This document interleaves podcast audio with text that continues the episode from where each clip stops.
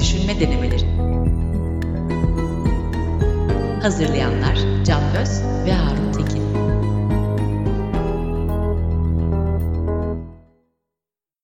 Merhaba, Anormal Şartlar Altında'nın son bölümüne, yabancı düşmanlığı bölümüne hoş geldiniz. Harun, son bölümü çekiyoruz. Hakikaten hem heyecan verici hem tatmin verici hem de duygusal bir kayıt olacak. Bence de. Nasıl açalım son bölümümüzü ne dersin? Ya bir kere eğer müsaaden olursa bizim baş başa olduğumuz son bölüm diyerek bir spoiler verelim. Doğru. Çünkü bir tane e, hepsini derleyen bölüm yapmayı ve bunu bir konuk moderatörle yapmayı planlıyoruz. Evet. Onu da sanıyorum bu bölüm yayınlandıktan hemen sonra duyururuz. Ama Tabii. bu maceranın çok değerli olduğunu her halükarda söylemek lazım. Benim açımdan öyle. Ben şahsen sana çok teşekkür ederim. Çünkü Bil mukabele abi. Bir şekilde bunu sen hayata geçirmeye zorladın ikimizi. Doğru. Ben de elimden geldiğince bir şey yaptım. Bir e, kavramsal çerçeve çizmeye çalıştım. Daha önce hazır olan büyük ölçüde aklımdaki bir şeyleri seninle istişare ederek e, başka bir hale getirdik ve E, çok güzel bir kavramsal çerçeve çıkardın ama. Ya müthiş keyifli çalıştın ve müthiş keyifli geçirdin bütün podcast bölümlerini hakikaten yani. Bu çok harika bir kavramsal çerçeve oldu. Çok başka şeyler de çıkabilirdi. Bu kadar güzel bir şey yoktu benim aklımda gerçekten. O da tamamen senin eserin yani. Onu da dinleyicilerin bilmesi lazım. Ama bunu kendi kendime bir e, düz duvara e, anlatmak ya da e, kendi kendime kaydetmek hiçbir şekilde bu kadar tabii tabii canım. ta- tatlı sonuçlar vermezdi. O yüzden de e, güzel bir bizde iyi, iyi bir iz bıraktığı ortada ama bir, de görünüşe göre ters giden bir şeyler oldu. Çünkü büyük ölçüde hani felsefe ve kültür konuşulan bir podcast'in bazı listelerde tepeye tırmandığını gördük. E, Evet. Burada ben Turgut abiyi, Turgut Berkes'i anmadan edemiyorum. Çünkü bizim Dünya Yalan Söylüyor albümün hazırlanışından çıkışına e, hep etrafımızdaydı ve bir gün e, şey yaptı ya çocuklar iyi hoş hepsi güzel ama 100 binden fazla kopya albüm sattığınıza göre buralarda bir problem mi var acaba? E, demişti. Bununla e, paralel bir şey e, söylemeye çalışıyorum. Aslında hiç e, yani çok şımarıyoruz şu anda doğrusu. Çok mutluyuz. bitirmek üzereyiz abi. Son bölümleri çekiyoruz. Artık son bölümlere gelirken artık kendimizi biraz daha tutup biraz şımarabiliriz bence. Aynen. Şımarıyoruz ama şımarırken de şöyle disiplini elden bırakmayalım. Bir önceki ya da iki önceki tam hatırlamıyorum bölümden senin aslında bahsetmek istediğin ve bu programın konusuna bağlanan bir şey vardı. Bu konu aslında öyle çıktı. Evet. Bizim konuşabileceğimiz e, bu çerçeve altında çok fazla başlık daha var ama yabancı düşmanlığı bunlardan çok önemlilerinden biri. Evet. Yabancı düşmanlığına gelişimizden mi başlamak istersin yoksa e, nasıl istersin Abi bilmiyorum. bir kere Fer- önce şeyi söyleyelim e, dinleyicilere de. Yani biz yabancı düşmanlığını konuşurken hem aramızda Türkiye'deki yabancı düşmanlığını konuşacağız. Hem içimizdeki doğal aslında Türkiye'nin içinde bizden olanları tartışmaya sürekli açtığımız için kendi yabancılarımızı sıkça yarattığımızı konuşacağız. Bir de belki de dünya tarihinden veya Avrupa tarihinden yabancı düşmanlığına dair, bunun çıkışlarına dair bir takım bilgiler vereceğiz.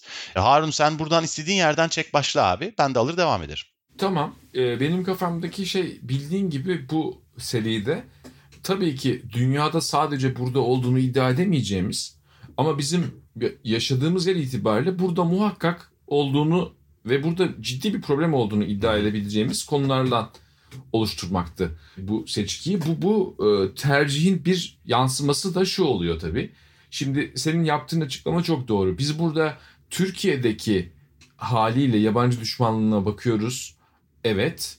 Fakat dünyada yani insanın kendisine dair acaba burada ne var diye de bakmayınca her zaman bir tarafı eksik kalıyor. Evet. Çünkü biz dünyada yaşıyoruz ve dünyadaki olup bitenlerden ne kadar e, dünya dönerken bazen Türkiye dönmek istemese de biz de etkileniyoruz. Evet. E, bu yabancı düşmanlığı meselesine ben şuradan girmek isterim. Hı hı. Dolayısıyla kendimize çok yüklenmeden bunun belli ki evrensel bir problem olduğunu Elbette. yani zaten yabancı düşmanlığın ilginç taraflarından bir tanesi şüphesiz ki şu da olabilir. Ee, yani yabancı düşmanlığını öncelikle ırkçılıkla karıştırmamak lazım. Çok üst üste geçtikleri yer olmakla beraber ırkçılık sadece fiziksel görünüş veyahut da çok somut bir takım e, ırksal özelliklerden dolayı birilerinden nefret etmekken e, yabancı... Ya da ırksal olduğu iddia edilen A- özellikler. Aynen aynen. Zaten üzerinden. hepsi iddia zaten. Yani hani teni biraz Hı hı. koyu diye bir şeyler demek falan ne demek zaten. Ancak en nihayetinde bir temelde bir şey var rahatsız edici bulduğu ırkçı olan kişinin. Yabancı düşmanlığında ise düşmanlık hissettiği kişinin herhangi bir özelliği yok. Yani en önemli özelliği aslında belli sınırların dışında yaşaması veya belli bir dili konuşmaması. ya işte dışarıda değil. olması yani. Ve evet bizden değil denmesi ve çok daha geniş bir kapsam ve ırkçılık her ne kadar korkunç olursa olsun yabancı düşmanlığı ırkçılıktan da daha fazla başka düşmanlıklara bulaşma eğilimi olan korkunç bir özellik aslında. Ve bunun dünyadaki tezahürlerine baktığımızda şunu çok sıklıkla görürüz. Biz kendimiz de görürüz. Yani kendi ülkemizde bir alay yabancıya düşmanlık ederken aslında buradan gittiğimizde bir başka ülkede biz yabancı olduğumuzda bize gösterilen düşmanlığı da aynı derecede rahatsız edici buluruz. Ama yine kendi ülkemize gelip aynı düşmanlığı birçok insana yapmaya devam ederiz. Dolayısıyla empati de kurulamayan, çok hastalıklı, çok bulaşıcı, korkunç bir hal. Ve e, ne yazık ki ırkçılık gibi karşıda somut olarak bir cephe oluşturacak ve ne münasebet diyecek bir kitle oluşamadığı için de yanlışlığının altı yeterince çizilemeyen bir hastalık. Yabancı düşmanlığı. Aslında yanlışlığı derken de şunu söyleyelim. Yani bu tarihte bazı durumlarda yeterince insan bunun aslında hiç de yanlış olmadığına inandığında son derece yanlış bir şeyler oluyor ama yani ona karşı çıkılamamış oluyor. Tabii. Bunun bizi götüreceği yer de şurası. Biz bir ahlaki norm olarak yani bu kötü bir şeydir tabii diyoruz. Yani bunu diyoruz ama bunu sadece şöyle bir yerden de demiyoruz. Bugün seninle yayın öncesinde konuştuğumuz bir yere de belli belirsiz bağlamak Hı hı. e, istiyorum. Yani biz bunun doğrusunu biliyoruz ya bunlar çok kötü şeyler böyle ırkçılık yapmayın falan. Biz de yapıyoruz Yani bunu abi. Oraya geleceğiz zaten. Hayır öyle bir İsteyerek şey değil değil, ama- ama, şu, şundan dolayı öyle bir şey demek istemiyoruz. Çünkü bu oradan anlatıldığı zaman bambaşka bir hata demek. Evet. Yani birisini gerçekten mesela şöyle bir örnek vereyim. Gerçekten gönlünü ırkçılığa vermiş birisini karşı yapılabilecek iki şey var aslında. Bir tanesi ne olursa olsun bir şekilde onu bu yaptığının yanlış olduğuna ikna etmeye gayret etmek. Hı hı. Ben hala ısrarla bu yolun kullanılmasını doğru bulanlardanım. Hı hı. Bunu yapamadığın zaman da ne oluyor? Ee, evet yani onunla mücadele etmen gerekiyor. Fakat Evet. sen arkasında yatan şeyi anlamaya veya anlatmaya bak anlamaya derken anlayış göstermeye demiyorum yine bugün konuştuğumuz şeyle bunu orada ne olmuş da böyle bir şey olmuş ve bundan dolayı varılan bu yanlış sonucu nasıl ortadan kaldırabilirim diye düşünmek için kesinlikle anlaman lazım. Ve Kesinlikle. ee, bu bu anlama çabasına karşı gösterilen direnç çoğunlukla var olan durumu kötüleştiriyor.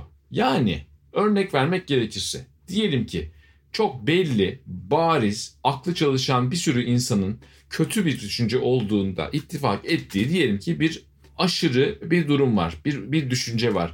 Bu düşüncenin zaten zinhar yanlış olduğu fikri savunulduğunda bu bunu savunanlara müthiş bir konfor sağlıyor tabii ki. Kesinlikle. Ben de isterim ki mesela yani işte e, atıyorum şunla şu arasında ayrımcılık yapılmaması lazım ve yapanlara karşı da omuz omuza tabii ki. Fakat o yapanların diyelim ki ciddi bir kalabalık olduğu bir durum düşünelim. Oldukça kalabalıklar o ayrımı yapanlar. Şimdi o oldukça kalabalıktan ümit mi keseceksin? Onlarla şiddet yoluyla savaş mı yapacaksın?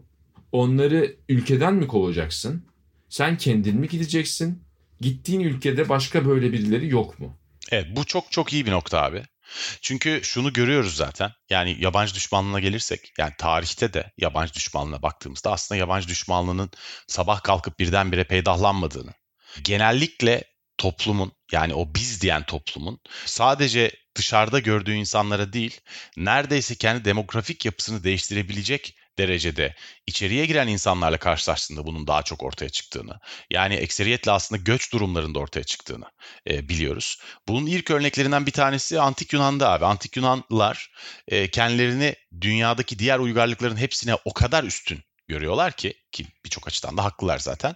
Kendileri dışında yani Yunan olmayan herkese barbarlar diyorlar. Ve barbarlar derken aslında kastettikleri de şu onların hepsini köle olarak da çalıştırmanın hiçbir yanlışlığı yoktur diyorlar. Ve bu tarih boyunca devam ediyor. Biz bunu aslında Türkler olarak, Türkiye'liler olarak ama özellikle Türkler olarak çok e, yaşadık. Dünyada da aslında Türklere çok kötü bakıldığının çok örnekleri var. Yani yabancı düşmanlığından oldukça kez muzdarip olmuş bir toplumuz.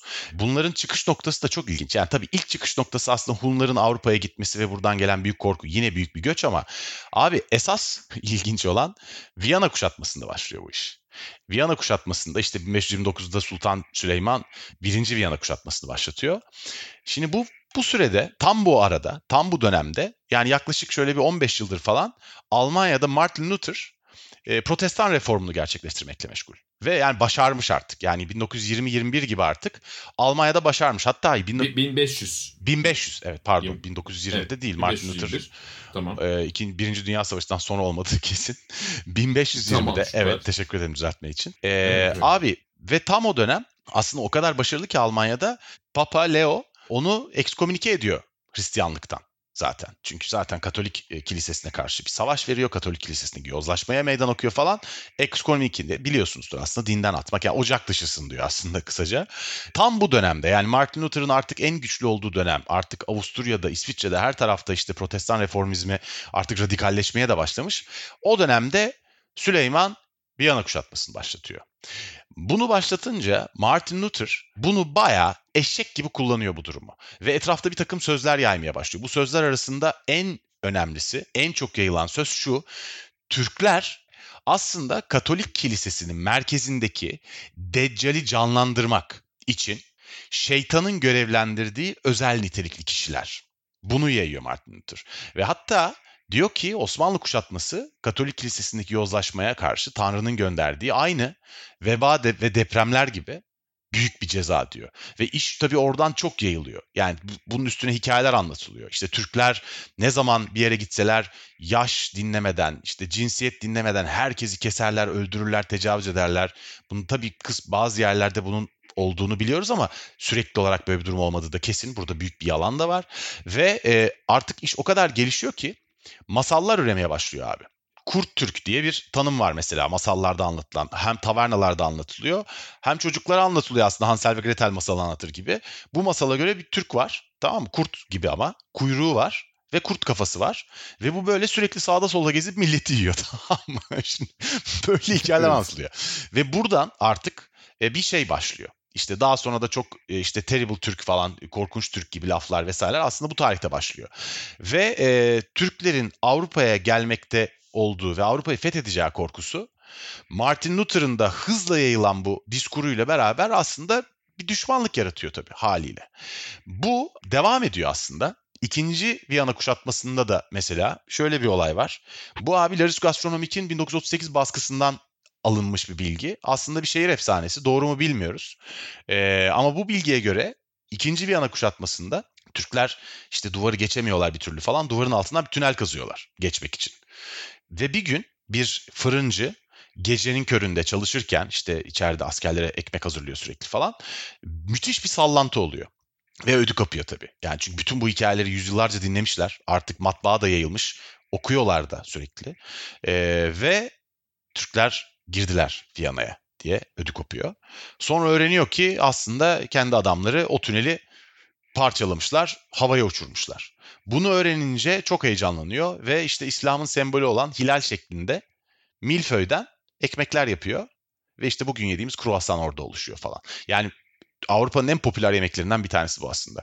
Ve bu bizim hala bugün yaşadığımız bir şey. Yani bunu tabii siyasette de açıklayabilirsin. İşte atıyorum bugün AKP siyasetine baktığında dünyaya hep düşmanlık, hep tehdit, hep kuşku vesaire veren bir siyaset yaptığı kesin ama buradan yola çıkarak da bütün Türklerin bütün dünyada sürekli olarak bunun bir uzantısıymış gibi muamele görmesi tabii ki sadece bununla ilgili değil. Bunun bir tarihi fonu da var ve bu tarihi fon da işte bu kadar eskiye dayanıyor. Ve e, e, o zaman en azından bunu anlattığın zaman sen herhalde yahu bu yabancı düşmanlığı var da alemin hiçbir suçu yok demiş olmuyorsun ama şunu demiş oluyorsun biz eğer herhangi bir hoşumuza gitmeyen davranışı böyle evrende üzerimize tesadüfen salınmış bir toz e, ya da bir pislik nereden geldiği belli olmayan bir şey ama ne kadar da absolut bir kötü olarak algıladığımız zaman veya böyle anlamlandırdığımız zaman belki kendimizi rahatlatıyoruz.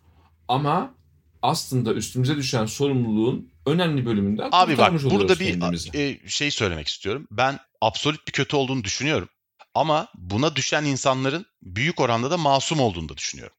Yani şöyle ki Tamam. aslında Demek yabancı ki düşmanlığının düşünceyle- tehlikesi çok büyük ve buna karşı her zaman mücadele edilmesi gerekir. Ancak insanların bunun yanlışlığı, tehlikesinin farkında olduklarını düşünmüyorum. Çünkü aslında şimdi bir iki tane örnek daha anlatacağım birazdan. E, yabancılara düşmanlık duyma hali genellikle siyasetin bir sonucu. Yani toplumsal mevzuatın veyahut da insanların birebir karşılaşmasının sonucu değil. Büyük oranda doğrudan siyasetçilerin veya siyasi açıklamalar yapan insanların toplumda yarattığı e, durumlar bunlar. Bir de tabii başka bir şey var ama çok büyük oranda göç olduğu zaman ve bu çok kontrolsüz bir şekilde olduğu zaman bu da kaçınılmaz olarak ortaya çıkıyor. Yani bizde bugün Türkiye'de yaşadığımız mesele gibi. Göçle ilgili daha makro düzeyde bir şeyler anlattın. İşte e, bazen kavimler göçü işte hatırlatan şeyler. Ne bileyim ben işte Viyana'nın e, kuşatılması falan. O da bir, bir yerde hani bir, bir toplumsal hareket olmasa da epey bir hareket ya o da bir demek. çeşit göç Fakat- canım. Usulü farklı ama göç tabii ki. Evet ve bu gö- göç meselesi bizim ne kadar hayatımızı bugün hala etkilemeye devam ediyor. Bunun ben tam anlaşıldığı kanaatinde değilim.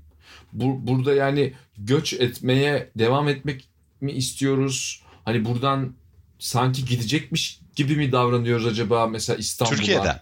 Ya, Ha ha ha. e, e, yani mesela İstanbul'a yani göç ettiğim yani bir bir toplumsal aa, bilinçaltında eğer öyle bir şey varsa yani toplumsal bilinçaltı diye bir şey varsa tamam çok dikkatli konuşmaya çalışıyorum ama öyle bir şey varsa bizim oramızda bence göç diye bir şey var ve bununla cebelleşiyoruz. Bir rapor yayınlandı şey- geçenlerde gördün mü? Ee, şey diye. e, Cumhuriyet tarihinde eğer hiç göç olmamış olsaydı İstanbul'un ve Türkiye'deki bütün illerin nüfusları nasıl olacaktı diye. İstanbul 2,5 milyon.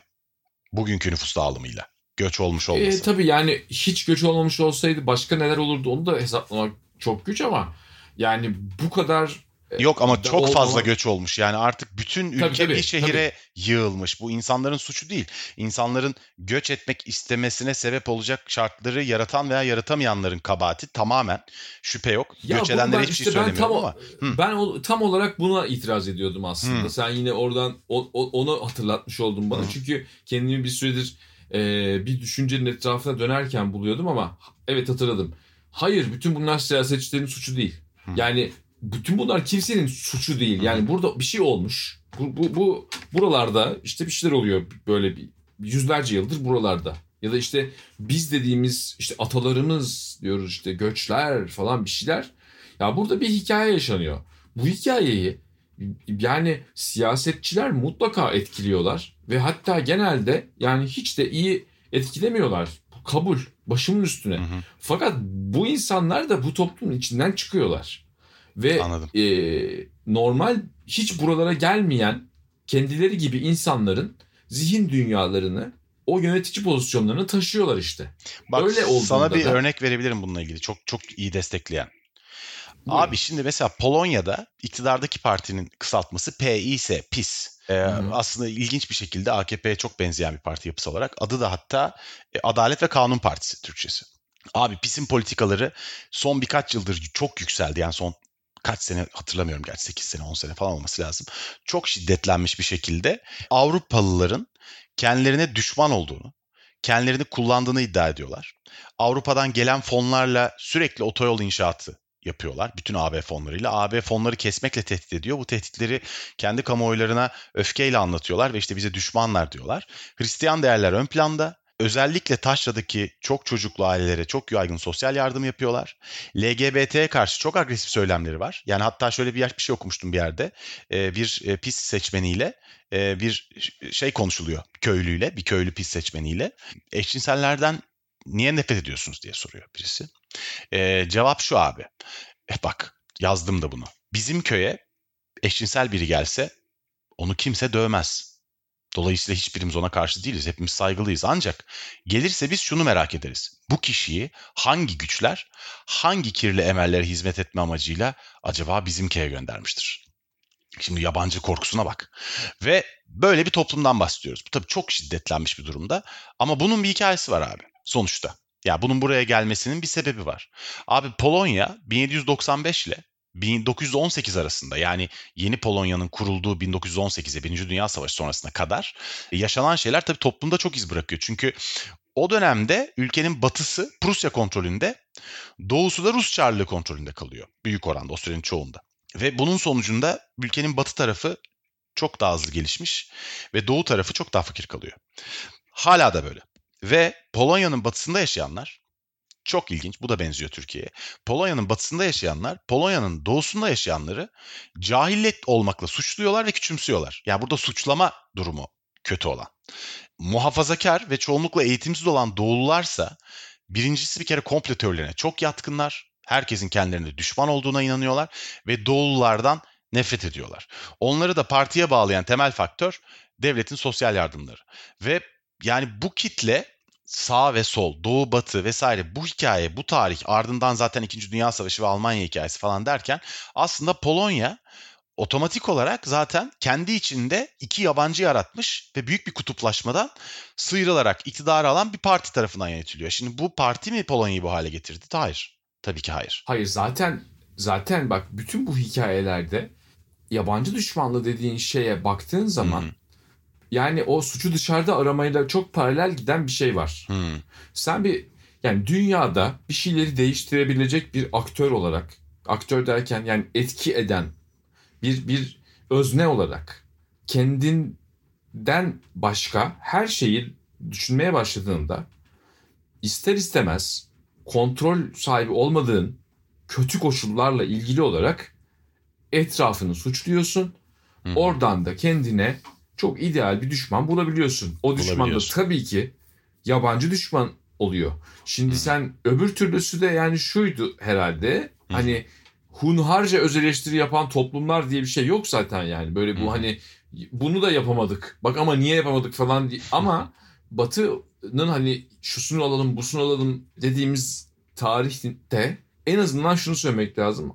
Hakikaten bir şekilde kendisini var etmeyi başaran çok ciddi bir öz eleştiri damarı var. Hı hı. O öz eleştiri damarı e, çoğunlukla bu yabancı düşmanlığı gibi, işte ırkçılık gibi, homofobi gibi türlü hastalıklı düşünce akımlarının karşısında konumlanıp bazen gerçekten bunları sağaltmaya çalışıyor. Bazen Hı hı. de kendisini kaybedip tuhaf tuhaf yerlere gidiyor. Doğru. Ama tarihsel sebeplerde olsa efendim ne bileyim ben siyasetçilerin basiretsizliği falan da olsa hatta yani coğrafi kültürel özellikler de olsa şuraya gelmeden rahat etmeyeceğim ki tahmin etmişsindir. Hı hı. Bu insanın ya bu insan dediğimiz ve artık ne kadar sevdiğimizi de bilemediğimiz hangi tanımını e, benimseyeceğimizi de bilemediğimiz ne kadar ümit bağlayacağımızı da bilemediğimiz bu insanın kendisine dönmek durumunda e, kalıyorum. Çünkü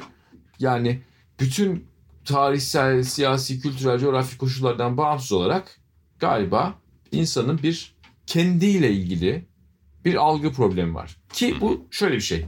İnsanı hani diğer türlerden ayıran şey nedir diye düşündüğümüz zaman çeşitli teoriler var. İşte dilinin karmaşıklığını öne sürenler var. İşte uygarlıklar kuruyor. İşte gereksiz görülen bir takım şeyleri var. Süs gibi ya da işte kendi hayatının devamı için gerekli olmadığı halde öldüren bir tür de diyenler var. Hı. İşte var oğlu var bir sürü var kızı var bir sürü teori var. Fakat bu teorilerin hepsinde de yani insanı aslında farklı kılan bir şey çok atlanmıyor ki o da kendi üzerine düşünme kabiliyeti. Yani bakıp da şöyle işte bu ister bir maç yorumu olsun, ister geçtiğimiz yüzyıla dair konuşma olsun. İşte, kavimler göçünden falan bahsediyoruz. Oturmuş 2020 yılının İstanbul'unda internet üzerinden. Ya bunlar insanın e, bu kendi e, üzerine düşünme durumu. Fakat bu kendi üzerine düşünme durumu sanki böyle yemek yeme gibi, işte su içme gibi o kadar içselleştirilmemiş bir tür bir özelliğimiz olacak ki e, sıklıkla kendimizi aslında düşünsek e, yapmayacağımız şeyleri yaparken ya da nasıl olduğunu kimsenin açıklayamadığı bir takım hallerde buluyoruz.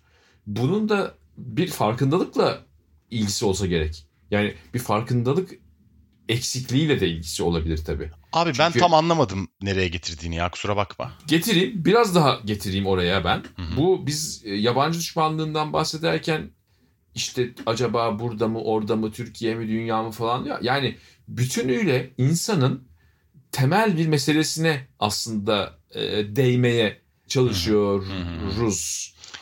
Anladım. Malcolm Gladwell'in bir son kitabı var mesela. Bu adam Talking to Strangers diye yazmış. İşte yabancılarla konuşmak. Orada anlatmaya çalıştığı şey de bu. Başka başka yani adında yabancı geçen veya geçmeyen bir sürü edebi veya bilimsel eserde de bu. Yani Strangers in the Night da bu. İki yabancı da bu. Bu insan bilinciyle ilgili çözülmesi çok zor bir bulmaca aslında. Çünkü biliyorsun ki yalnız değilsin. Yani böyle bir evrende kendinin farkında olan bir varlıksın ve yalnız değilsin. Başkaları var. O başkalarıyla kurulacak olan ilişki o kadar çetrefilli bir şey ki. Yani senin korkuların var, kaygıların var, bir takım tecrübelerin var. Güvenmiyorsun, bazen güveniyorsun, güvendikten sonra bir sıkıntı yaşıyorsun, tekrar güvenmiyorsun falan. Ve bütün bunları toplumsal düzeyde yaşadığında bir de yüzlerce yıl, binlerce yıl üst üste geldiğinde gerçekten insanın böyle hani bir temel bir hadisesi olabilir ve temelinde de kendisini korumaya yönelik bir şey e, olmuş olup ondan sonra artık işlevsiz olmuş olabilir. Yani Yani e, sonuçta hepimiz binlerce- yabancı düşman olarak programı kapatmaya doğru gidiyoruz gibi bir his var içimde hocam. E, e, yok öyle değil ama yok yok şaka bu- yapıyorum. Hayır ama şeyi anlıyorum abi. Yok gayet iyi anladım söylediğini. Yani bu böyle sadece kavimler göçü kadar büyük toplu nüfus hareketlerine gerek yok. Köyden şehre göçte de veyahut da herhangi bir biz kavramının dışında olduğunu düşündüğüm bir insanda da aslında doğal insan yapısı gereği aslında bir korkarak, endişelenerek, belki tedirgin olarak, belki de kendini tehdit altında hissettiğin için küçük bir düşmanlık hissederek yaşaman zaten kaçınılmaz diyorsun. Ee, yabancı düşmanlığının tabii içimizde doğal bir parça olması bir yana ama bunun da ben şeye tam katılmıyorum. Yani siyasetçilerin e, yer yer e, insanın ve sosyolojinin doğal evrimini bozacak dozajda müdahaleleri olduğunu düşünüyorum. Yani bu tabii sadece bundan ibaret değil elbet. Yani mesela işte en büyük ırkçılık olaylarından bahsediyorsak işte 2. Dünya Savaşı bunlardan bir tanesi ise eğer mesela. E, 2. Dünya Savaşı oldu. Dünya nüfusu 2,5 milyardı. Bir şeyleri paylaşamadıkları için birilerini öldürdüler insanlar. E bugün 8 milyara gelmek üzere. Yani nüfus patladıkça bizler daralacak, yabancılar artacak. Bu da kaçınılmaz görünüyor. Ancak yine de hakikaten bak mesela Polonyalılardan bahsettik ya abi. Şimdi bu mesela iyi bir örnek Polonyalılar bu açıdan da. Mesela Brexit bir yabancı düşmanlığı vakasıdır aslında. Yabancı korkusu ve düşmanlığı bir arada. Çünkü abi Brexit oylaması yapıldığında yani David Cameron Brexit oylamasına götürdüğü zaman İngiltere'yi e, tabii ki beklenmiyordu evet sonucu çıkması. Şurada büyük bir sürprizle karşılaştılar. Polonya 2004'te Avrupa Birliği'ne girmişti. Ve 2004'ten sonra Brexit oylamasının yapıldığı tarihe kadar yaklaşık 800 bin yeni Polon e, İngiltere'ye işçi olarak gitti. Polo- Polon. Polon hocam. yanlış mı. Polon? Yan- yanlış mı söylüyorum? def- yani çok uzun zamandır ilk defa duydum ama hoş bir şey bence. Lehler bunlar bir yandan da. Tamam biraz kontrol edeceğim ama Polonyalı diyelim. Tamam. Tamam. mı? tamam. Değil aslında bu arada baktım hakikaten. Polon diye bir şey yokmuş. Bunun kullanılması gerektiğini iddia eden birileri var internette. Neyse burası olduğu gibi kalsın arkadaşlar. Arada biraz rezil olalım hiç sorun yok. Ee. İsterseniz kesin. Yok yok hayır hiç gerek yok canım. Gayet tatlı oluyor böyle zaten. Ee, abi e, Polonlar öyleyse tamam. 800 bin Polon İngiltere'ye gidiyor. Ve bu Polonyalılar daha ucuz iş gücü olarak aslında ister istemez bir takım İngilizlerin kendi yaşadıkları köylerde ve kasabalarda işsiz kalmasına vesile olmuş oluyorlar. Ve Brexit oylamasında Brexit'e evet diyenlerin büyük çoğunluğu Polonyalıların daha fazla olduğu bölgelerdeki insanlar. Yani evet'in çok yüksek çıktığı yerlerden bahsediyorum. Ee, dolayısıyla şeyi görüyorsun. Yani Polonyalılardan nefret ederek hayata başlamamışlar. Ama Polonyalıların ülkeye girmesinin kendileri üzerindeki etkisinden nefret etmişler. Ve bunun sonucu olarak da bu Polonyalılara yönlenmiş. Ve zaten bu Polonyalılara yönlenince İngil Polonya'daki PiS partisi de zaten bunu kullanıp orada dağıldı. Bu kendini çoğaltmış etmiş. Ancak burada Brexit sürecinde Brexit'e evet çıkmasını isteyen bir alay siyasetçi, bugünkü başkan Boris Johnson bunların başında geliyor. Özellikle göçmen işçilere karşı ve Türkler de geliyor diyerek Türklerin de gelme olasılığını işte bu ta Viyana kuşatmasından kalan şey aslında bu. Türklerin de aynı şekilde göçeceğini, Almanya'daki gibi çatışmalar olacağını da topluma hissettirip bu korkuyu büyüterek kendi ajandasını yürüttü bu adam. Ve bunu yapmasının sonuçları oldu. Yani şimdi biz bunun benzer bir hikayeyi de Amerika'da yaşadık yakında. Amerika'daki seçimlerde işte 2016'ydı yanılmıyorsam. Amerika'daki seçimlerde Donald Trump seçim sürecinde Amerika'nın aslında birçok derdi varken iki tane konuya ağırlık verdi. Birincisi göçmenleri gönderiyoruz. Burada artık göçmen, möçmen böyle rahatça gelen insan istemiyoruz diyerek özellikle de Müslüman azınlıkları hedef gösterdi o dönem. Ve üstüne Meksika sınırının kapatılması gerektiğini çünkü Meksikalı göçmenlerin Amerika'yı alt üst ettiğini iddia etti. Şimdi bu söylediklerin belki bir kısmı doğrudur ama bütün kampanyasını bunların merkezinde koyarak işte Amerika'nın bugün geldiği halde biraz enteresan.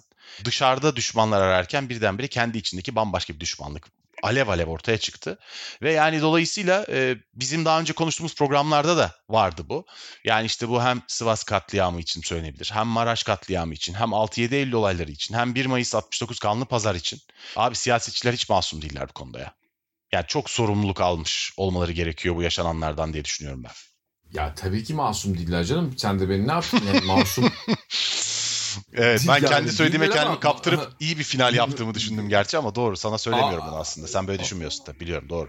Ben ben ma- masum olduklarını asla düşünmedim ama bu siyasetçilere havale edilen şey de aslında bir, bir çeşit yabancı düşmanlığı oluyor. Yani ben yabancı düşmanlık derken şeyi e, birazcık daha farklı yerlerden algıladığımızı büyük bir memnuniyetle fark ediyorum aslında. Hı hı. Ve bütün bu olayın bu kadar heyecan verici ve güzel olmasının sebebi de bu. Çünkü senle bir noktada şeye karar verdik. Yani anlatmak istediğimiz şeylerle ilgili aşağı yukarı bir fikrimiz var.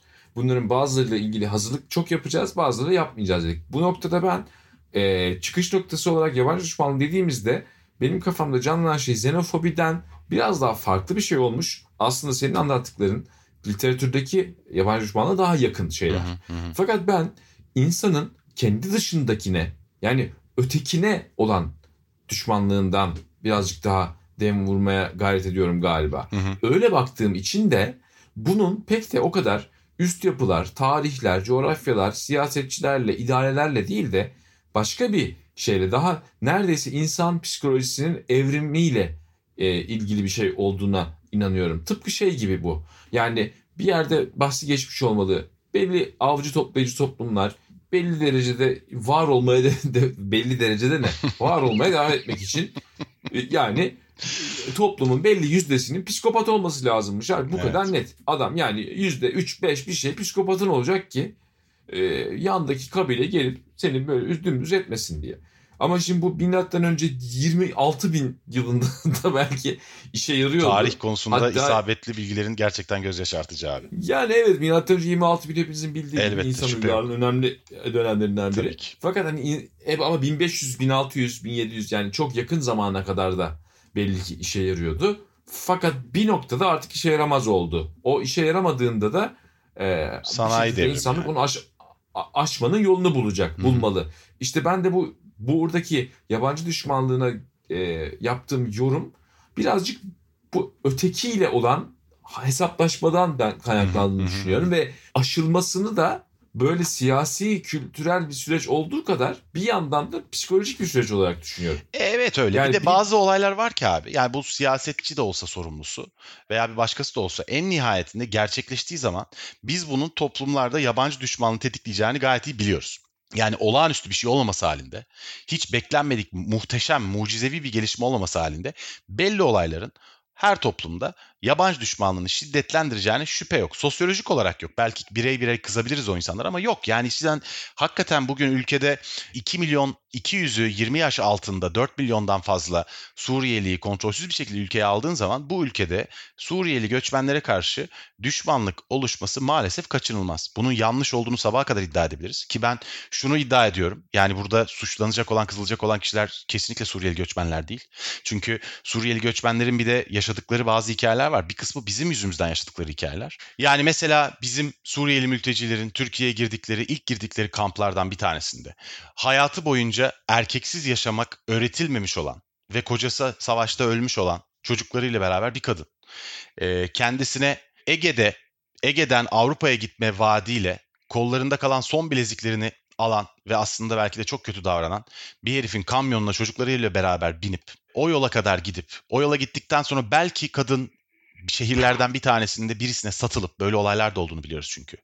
Ve e, o sahile o çocuklar bütün bu olayları da belki bilerek anneleri olmadan varıp ne yapacaklarını bilmeyip ondan sonra onları götüren o kamyonu götüren herif tarafından orada başıboş bırakılıp Avrupa'ya da gidemeyip belki ikisinden bir tanesi gitmeye çalışırken ölüp sonuçta bu çocuk Türkiye'de kaldı.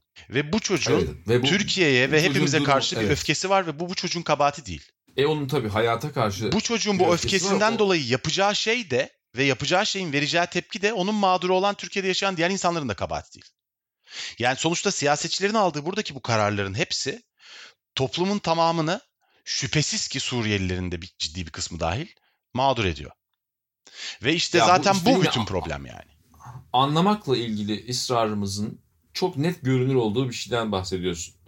Şu ikisinden birini yapmak zorunda olamayız. Bence Türkiye 2020 yılında artık bunu konuşurken mesela şu onlar bizim din kardeşlerimiz ne kadar gelirlerse gelsinler bir uçta var. Ki bu sürdürülemezliği çok açık. O zaman bütün yani e, Türkiye bütün Müslümanları mı almaya hazır? Yani bir buçuk milyar insan da mı gelebilir o zaman? Din kardeşimiz de ve diktatörden kaçıyor Gerçi olsunlar. bütün mülteci ki- politikaları için bu geçerli aslında bir bakıma. Ama hayır Bütün bu dünyada. benim söylediğim şey bir tane aşırı sağ bir e, Doğru. şey. Doğru. Duygusal Öbür uçta da- ve hiçbir siyasi pratik karşılığı olmayan bir söylem tabii ki bu. Ya zaten öyle bir işlev güden bir şey de değil ama öbür tarafta da e, yani tabii ki başımızın üstünde yerleri var.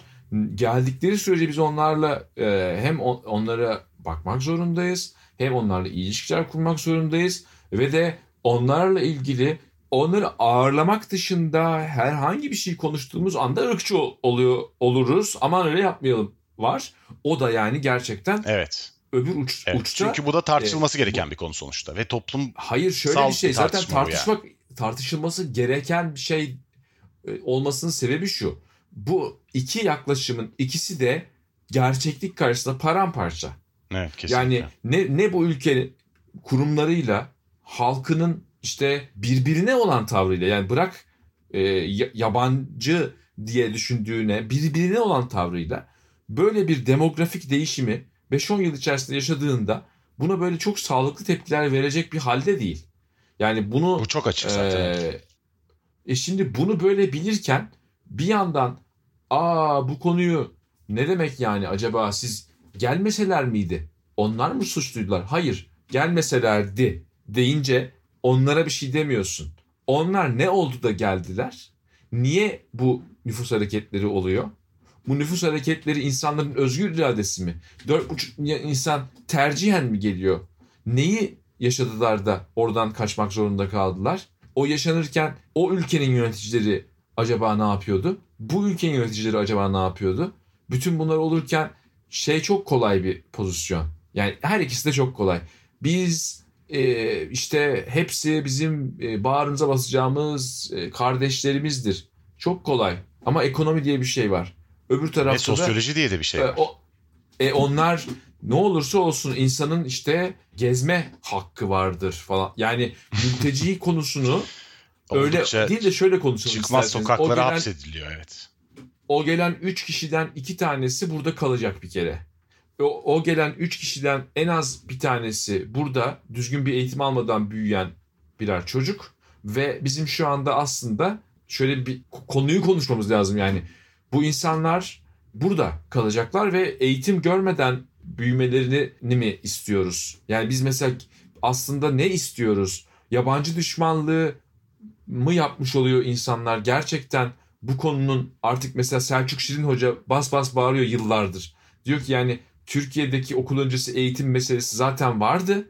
Şimdi 4,5 milyon Suriyeli ile beraber bir de buranın ha- daha yani çok insanın bi- bilmediği dilde okul öncesi eğitimi alamadığı bir durum var. Bunun ne biçim bir şey olduğunu konuşamadan biz şöyle bir yere sıkışıyoruz. Ya Bindik bir alameti hocam. konuşmayalım. Konuşmayalım o zaman biz. Çünkü konuşunca bize ırkçı derler ya da konuşunca bize din düşmanı derler. Aslında bu programla bizim belki de yapmayı hedeflediğimiz şeylerden bir tanesi zaten neydi işte bu tartışma alanlarını açmaktı. Şimdi yabancı düşmanlığından geldiğimiz yerde şöyle bir yer. Yabancı düşmanlığı programın konusun programın bu, bu, bu bölümün adı ama biz şu anda aa, insan acaba niye böyle bir arızayı barındırıyor üzerinden insanın e, konuları anlamadan birbiriyle düşmanlaşma eğilimine de geldik. Herhangi bir toplu davranışımız yok ki çok kısa zamanda birilerine düşman olmakla sonuçlanmasın. İster gündelik hayatta, ister toplumsal hayatta. Nerede? So- siyasette, sporda. Zaten yerde. yani kavgacılıkta Ya bu- da fanatizmde de aslında bunu işlemiştik biz evet. Evet hep o aynı yere İşlemiştik dedim. Bu Allah insan- kahretmesin. Sanki şey hoca gibi burada. İşledik. Konuşmuştuk, İşledik konuşmuştuk. Yo yani dolayısıyla bu, bu burada aynı dert etrafında dönüyoruz. O da e, bu insan niye böyle oluyoryu tamam yani deşelim, konuşalım. Bir yandan da e, adil olmaya çalışalım.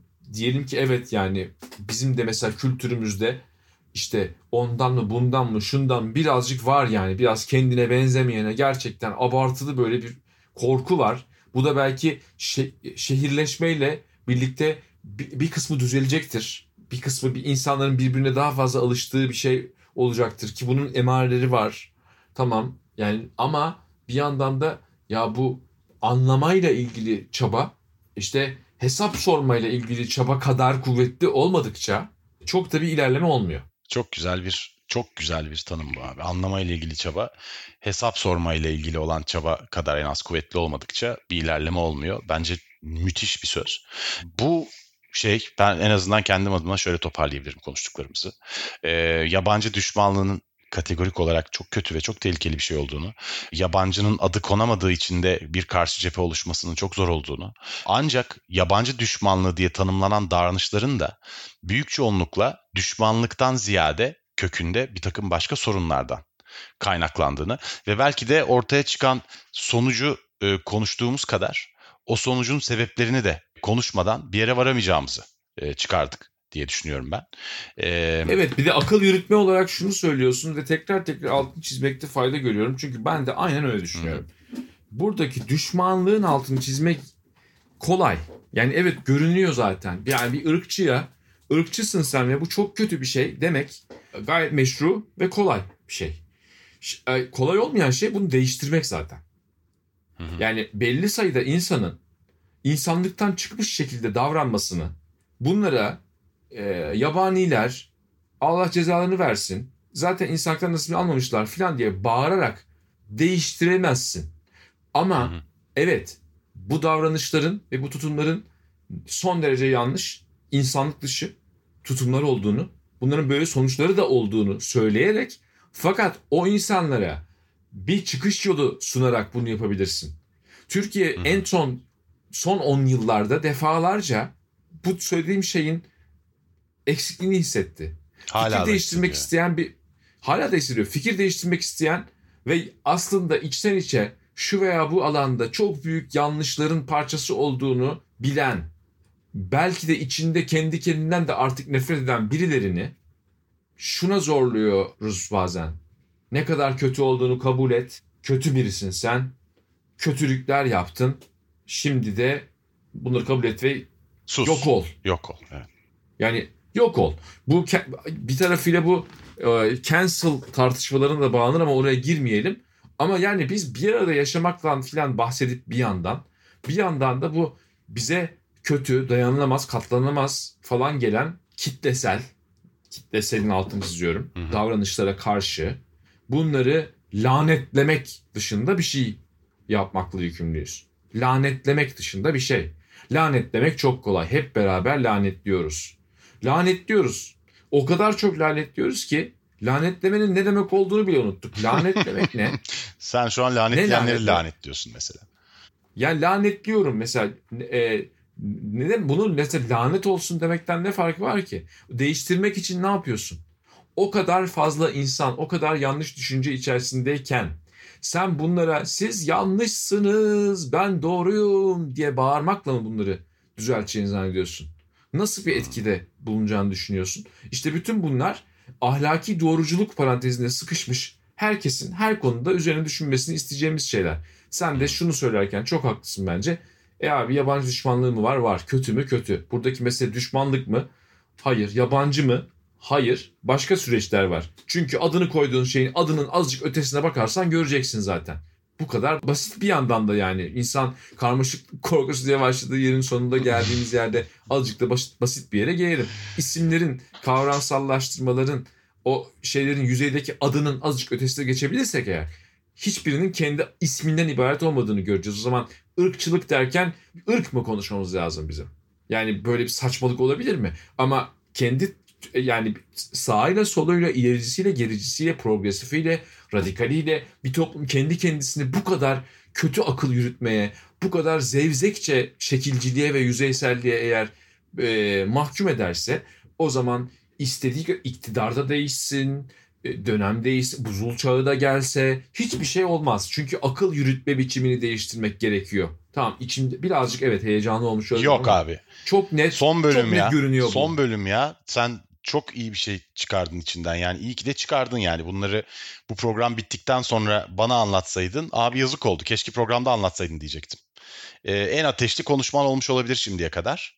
E son bölümü de iyi bir Çok duyguluyum. Yok son bölümü de iyi bir e, konuşmayla kapatmak zaten e, yerinde olur. Çok güzel bir şeydi ama. Çok güzel bir anlatıydı yani. Söylediklerin hepsine kelimesi kelimesine katılıyorum abi. E, Yüzde yüz, Abi teşekkür ederim. Son bölüm son bölüm diyorsun. Beni de gerçekten eee, şey yapıyorsun. Ya abi Ee, bir bir, tane daha- taraftan üzülüyorum tane ama bir taraftan da bölümümüz- çok hoşuma gidiyor ya. Benim de öyle. Çok Çünkü, güzel bir şey eee, yaptığımızı düşünüyorum çünkü. Çok, çok iyi bir altından kalktığımızı düşünüyorum ve bunu bitiriyor Evet. olmak e, ya şöyle söyleyeyim. Bunun bitiyor olmasının beni çok üzüyor olması beni çok mutlu ediyor. Anlatabiliyor muyum? Evet, Hı. evet çok iyi anlıyorum. Bir de tekrar etmek istiyorum. Aslında son bizim seninle baş başa yaptığımız son bölüm bir tane şey bölümümüz olacak. Yani genel değerlendirme bölümü ve sürpriz bir bölüm evet, olacak bu. tabii tabii onu da söyledik Ee, yapacağız tabii ya. Onu onu tekrarlamak istiyorum. Fakat galiba yani e, evet senle bu kapsamdaki sohbetlerimizin e, bir şekilde sonuna geldik. Bu Evet ya. eğer bir kapanış konuşmasıysa bizi dinleyen herkese teşekkür e, etmek isterim. Çünkü hem beklemediğimiz kadar büyük kalabalıklar bizi dinledi. Evet. Hem de öyle görünüyor ki çok dikkatli ve çok e, saygı duyduğumuz bir şekilde dinledi. Yani bu dinleme e, bize yansıdığı kadarıyla gerçekten tam da bizim de yapmaya çalıştığımız ya da yapmaya çalıştığımızı iddia ettiğimiz gibi anlamaya çalışarak dinleme oldu. Şurada veya burada yaptığımız bir takım zevzeklikler mutlaka oldu. Neresinden baksan yani 7-8 saate yakın bir konuşmadan bahsediyoruz. 7-8 saat konuşma saçmalamayan birileri olsaydık zaten podcast yapmazdık tahminen. Ama bu saçmalıklara herhangi bir saçmalığımıza çok da fazla yüklenilmediğini ne bileyim şurada bir bilgi hatası var. Aa burada böyle bir şey yaptınız kesin ırkçısınız ya da darbecisiniz falan gibi şeyler Öyle şeyler hiç gelmedi ya. için evet genel olarak çok mutlu olduğumu söylemem lazım. Çünkü e, Sen pek alışık Umut- değilsin bir şey anlatmaya çalışıp sonra kategorik bir takım Ya- saldırılarla karşılaşmamaya. Yani ben değil Türkiye çok alışık değil. Doğru. Umut vermeye çalışan e, bir insan olarak kendimi görüyorum. Seni de öyle görüyorum ve bu umut verme hikayesi Ben umutluyum şey ayrıca değil. abi. Ha yani evet ama Bu umutlu arada. olabildiğimiz için umut verebilmeye çalışıyoruz. Tam da onu Doğru. söylemeye çalışıyorum. Yani Doğru. olmayan bir şeyi vermeye çalışmıyoruz. Ama Doğru. insanın böyle bir paylaşımda bulunabilmesi için birilerinin de benzer bir takım kaygıları paylaşıyor olduğunu düşünmesi lazım. Bu podcast sayesinde ben buna başlamadan öncekine göre daha umutlu bir insanım. Bu benim için hiç az şey değil. Bu gerçekten çok değerli ve bu aşağı yukarı öncelikle senin ve diğer bütün dinleyicilerin sayesinde olan bir şey. Dolayısıyla hepsine ve sana çok teşekkür Abi ederim. yok ben esas sana çok teşekkür ederim. Çünkü bu podcast'i yapmak için ben seni aradığımda pandemi yeni başlamıştı. Ve Sokrates de bir podcast yaparız yapsak mı falan diye daha önce konuşmuş olmamıza rağmen bir şey yapmamıştık. Ee, nereye oturtacağımızı da konuşmamıştık zaten. Bir podcast diye vermiştik sadece ki buradan da bir iş çıkmaz genelde zaten bu kadar kısa bir laftan. Ama sonra pandemi başladı ve spor etkinlikleri iptal oldu. Ve bu iptalin üstüne ben seni arayıp abi spor etkinlikleri iptal oldu. Dolayısıyla sporla ilgili bizim içeriklerin de çoğunun içi boşaldı. Spor dışı bir şeyler yayınlamak istiyoruz. Eğer ki podcast yapmaya gerçekten niyetliysen tam zamanı tam da ihtiyacım olan dönem dedim. Sen de bu cümleyi duyduktan sonra böyle iki saniye sonra falan Hemen diye cevap verdin ve oturup konuşmaya başladık. Şimdi burada iyi bir podcast çıkması bonus oldu benim için. Ama e, senin bu kadar çabuk, bu kadar cansiperane bir dost olarak hemen demen hiç yapmadığın bir işe ki fikirlerini beyan ettiğinde çoğunlukla ile saldırılarla karşı karşıya kaldığın için bunun senin için sıradan bir şey olmadığını da gayet iyi biliyorum. O yüzden de ben abi sana gerçekten çok çok çok teşekkür ederim. Senin söylediğini de aynen altında çizmek istiyorum. Ee, bir podcast çekiyorduk biz sadece ve hani tatlı bir şey olsun. Biz podcast çekmeyi öğrenelim ve anlatmak istediklerimize dair bir küçük iz bırakalım diye düşünürken e, dinleyicilerden gelen aklıma aşan derecede e, çok nitelikli çok iyi dinlemiş insanlardan gelen şahane yorumlar, şahane tezahüratlar ve şahane eleştiriler. Dolayısıyla gerçekten bu podcastleri çok iyi dinleyen çok kişi olduğunu gördük ve daha da önemlisi bu kadar farklı bölümü dinleyip, bu kadar farklı bölümdeki bu kadar farklı fikri dinleyip aslında bizden de bütün bu fikirlerle ilgili olarak geneline bakarsak çok da farklı düşünmeyen, hemen hemen bu fikirlerin ciddi bir kısmında bize katılan çok insan olduğunu gördük. Yani şöyle de olabilirdi çünkü pekala. Ya ben sizin çektiğiniz şu 3 podcast çok beğenmiştim ama şu dördüncü podcast'ta anlattıklarınıza şiddetle itiraz ediyorum gibi mesajlar da gelebilirdi pekala. Ama bu podcastlerin hepsinde temelde vermeye çalıştığımız mesaj zaten. Umutlu olmak gerekiyor ve kategorilerin, sınıflandırmaların dışına bakarak hem etrafa hem kendimize eleştirel yaklaşmamız gerekiyor. Biz bir şekilde anlattık işte farklı farklı hikayeler üstünden. E bunun çok ya ciddi bir da... karşılığı varmış yani. Bu daha müthiş bir şey yani. Anlatabiliriz tabii ki anlatabiliriz. Daha da daha da anlatabiliriz ama şu e, artık eğer final konuşmalarıysa ya bir kere sen onu söylüyorsun bazen ama yani ben öyle her konuştuğu şeyle saldırıya uğrayan bir insan değilim. Ben saldırıları ee, görmüşüm demek ki daha çok yani ama şey arkadaşın olduğu için daha çok dikkatini çekiyor olabilir tabii böyle durumlarda yaşananlar. Ee, ama anladım. Okey abartma diyorsun. Okey pardon. Hayır hayır abartma demiyorum ama yani benim daha çok derdim Türkiye'de fikir beyan etmenin birazcık e, korkulan bir şey olmaya başlaması.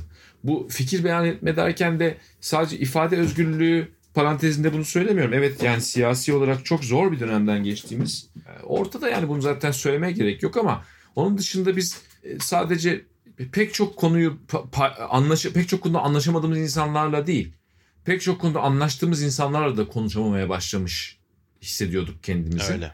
Ee, ve buna karşılık belki salgını da bir manivela olarak kullanıp bir cesaret bulduk. O cesarette belli kategorizasyonlara ve belli ezberlere karşı çıkmaktı. Şimdi bu böyle söyleyince sıkıcı da oluyor çünkü ezberlere karşı çıkmak da ben hani 10 yılda bir duyduğum bir şey Türkiye'de kendimi hatırladığımdan beri. Fakat bir nokta geliyor ki ya ezbere karşı çıkmanın ne demek olduğunu an, anlıyorsun. Ezbere karşı çıkmak şu demek bence yani bizim bir hakikaten bir ezber geleneğimiz var. Yani bunu hangi metinlerin ezberlendiğinden bağımsız olarak söylüyorum. Öğrenmenin bir takım metinleri ezberlemek şeklinde geliştiği birden fazla gelenek var. Yani bunu e, şu gelenek bu gelenek diye saymak istemiyorum. Böyle gelmiş bu böyle bir şey var yani. Yani allame-i cihan dediğimiz insanların bile biz ne kadar da çok şeyi ezberden anlatabildiklerini yani bunu ister bir tarihçi olarak söyle ister eski bir başbakan yani Demirel'in her barajın debisini ezbere bildiğiyle övünülürdü. Ee, ama bu şekilde gelinen yerde çok fena tıkanmış durumdayız.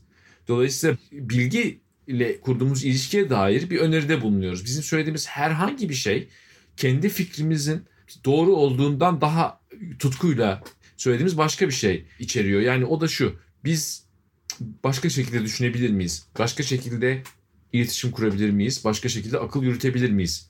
O şekli beraber de bulabiliriz fakat böyle ezberle değil de muhakemeyle giden bir şey. Ve kendimizi bana... en haklı hissettiğimiz anda öz eleştiri yapmaya hazır olabilir miyiz aslında bir taraftan da? En mümkün mertebe çünkü zaten öbür türlü o kadar da e, sahiplenecek bir şey yok yani. Ben bundan 12 dakika önce burada çok saçmalamış olabilirim. Sen de olabilirsin.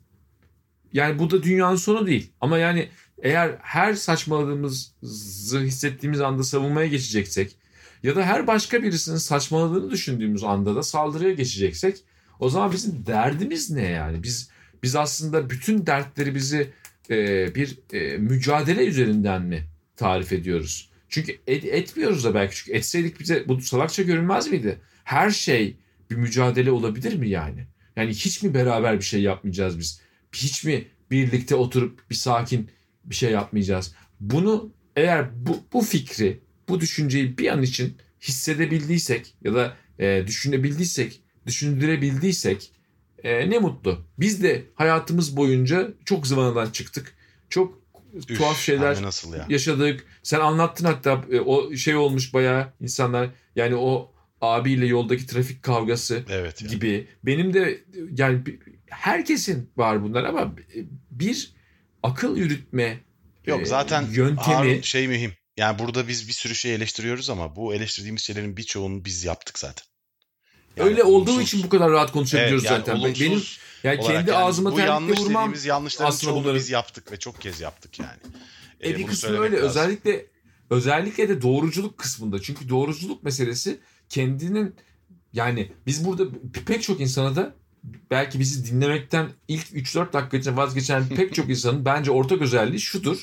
Ya bunlar da hiç böyle bir öyle diyor böyle diyor. Ne biçim yani kesin bir şey söylemiyorlar olabilir. o kadar. Çünkü Öyle diyen çok kişi yok podcast dinleyiciler arasında henüz Allah'tan. anormal şartlar altında e, ismiyle müsemma bir e, podcast projesi oldu. Başladığımız sırada kim bilir ne olur diye düşünüyorduk. Hala kim bilir ne olur diye düşünüyoruz. Bir acayip zaman bu kadar hızla hayata geçtiği için çok mutlu oldum. Ve bu seneden ve bu salgından çok iyi hatırlayacağım bir şey. E, sana tekrar teşekkür ederim. Başka zamanlarda başka birlikte yapacağımız şeylerde buluşmak üzere diyelim. Ben de Harun sana çok teşekkür ederim. Sevgili dinleyiciler size de şu an somut olarak hissettiğim duygu buraya kadar bizi dinlediğiniz, bize güzel mesajlar ilettiğiniz, bize anlattıklarımıza dair özgüven verdiğiniz, bu programlara keyifle devam etme olanağı sunduğunuz için e, size sadece ve sadece sevgi besliyorum şu an. Çok teşekkür ederim.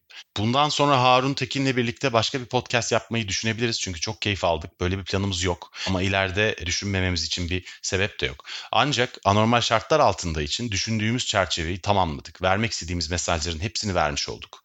Kabaca. Ve bunu yerinde ve bu mesajların hepsini verdiğimizde bırakmanın da çok doğru olduğunu düşünüyoruz. Çünkü tuttu, iyi gidiyor, dinleniyor diye devam edersek aslında bizim için bu çok kıymetli olan vermiş olduğumuz mesajları zayıflatmaktan da korkuyoruz. Yerinde kalsın bu mesajlar. Biz Harun'la hiçbir yere gitmiyoruz zaten. Siz de bir yere gitmiyorsunuz. Dolayısıyla buluşmaya devam edeceğiz. E, hepinize çok teşekkürler. Son bölüm e, önümüzdeki günlerde yayınlanacak bir e, son söz bölümü, bir değerlendirme bölümü. Orada da görüşmek üzere. Hoşçakalın. Anormal şartlar altındanın son bölümü yabancı düşmanlığı burada sona eriyor. Hoşçakalın.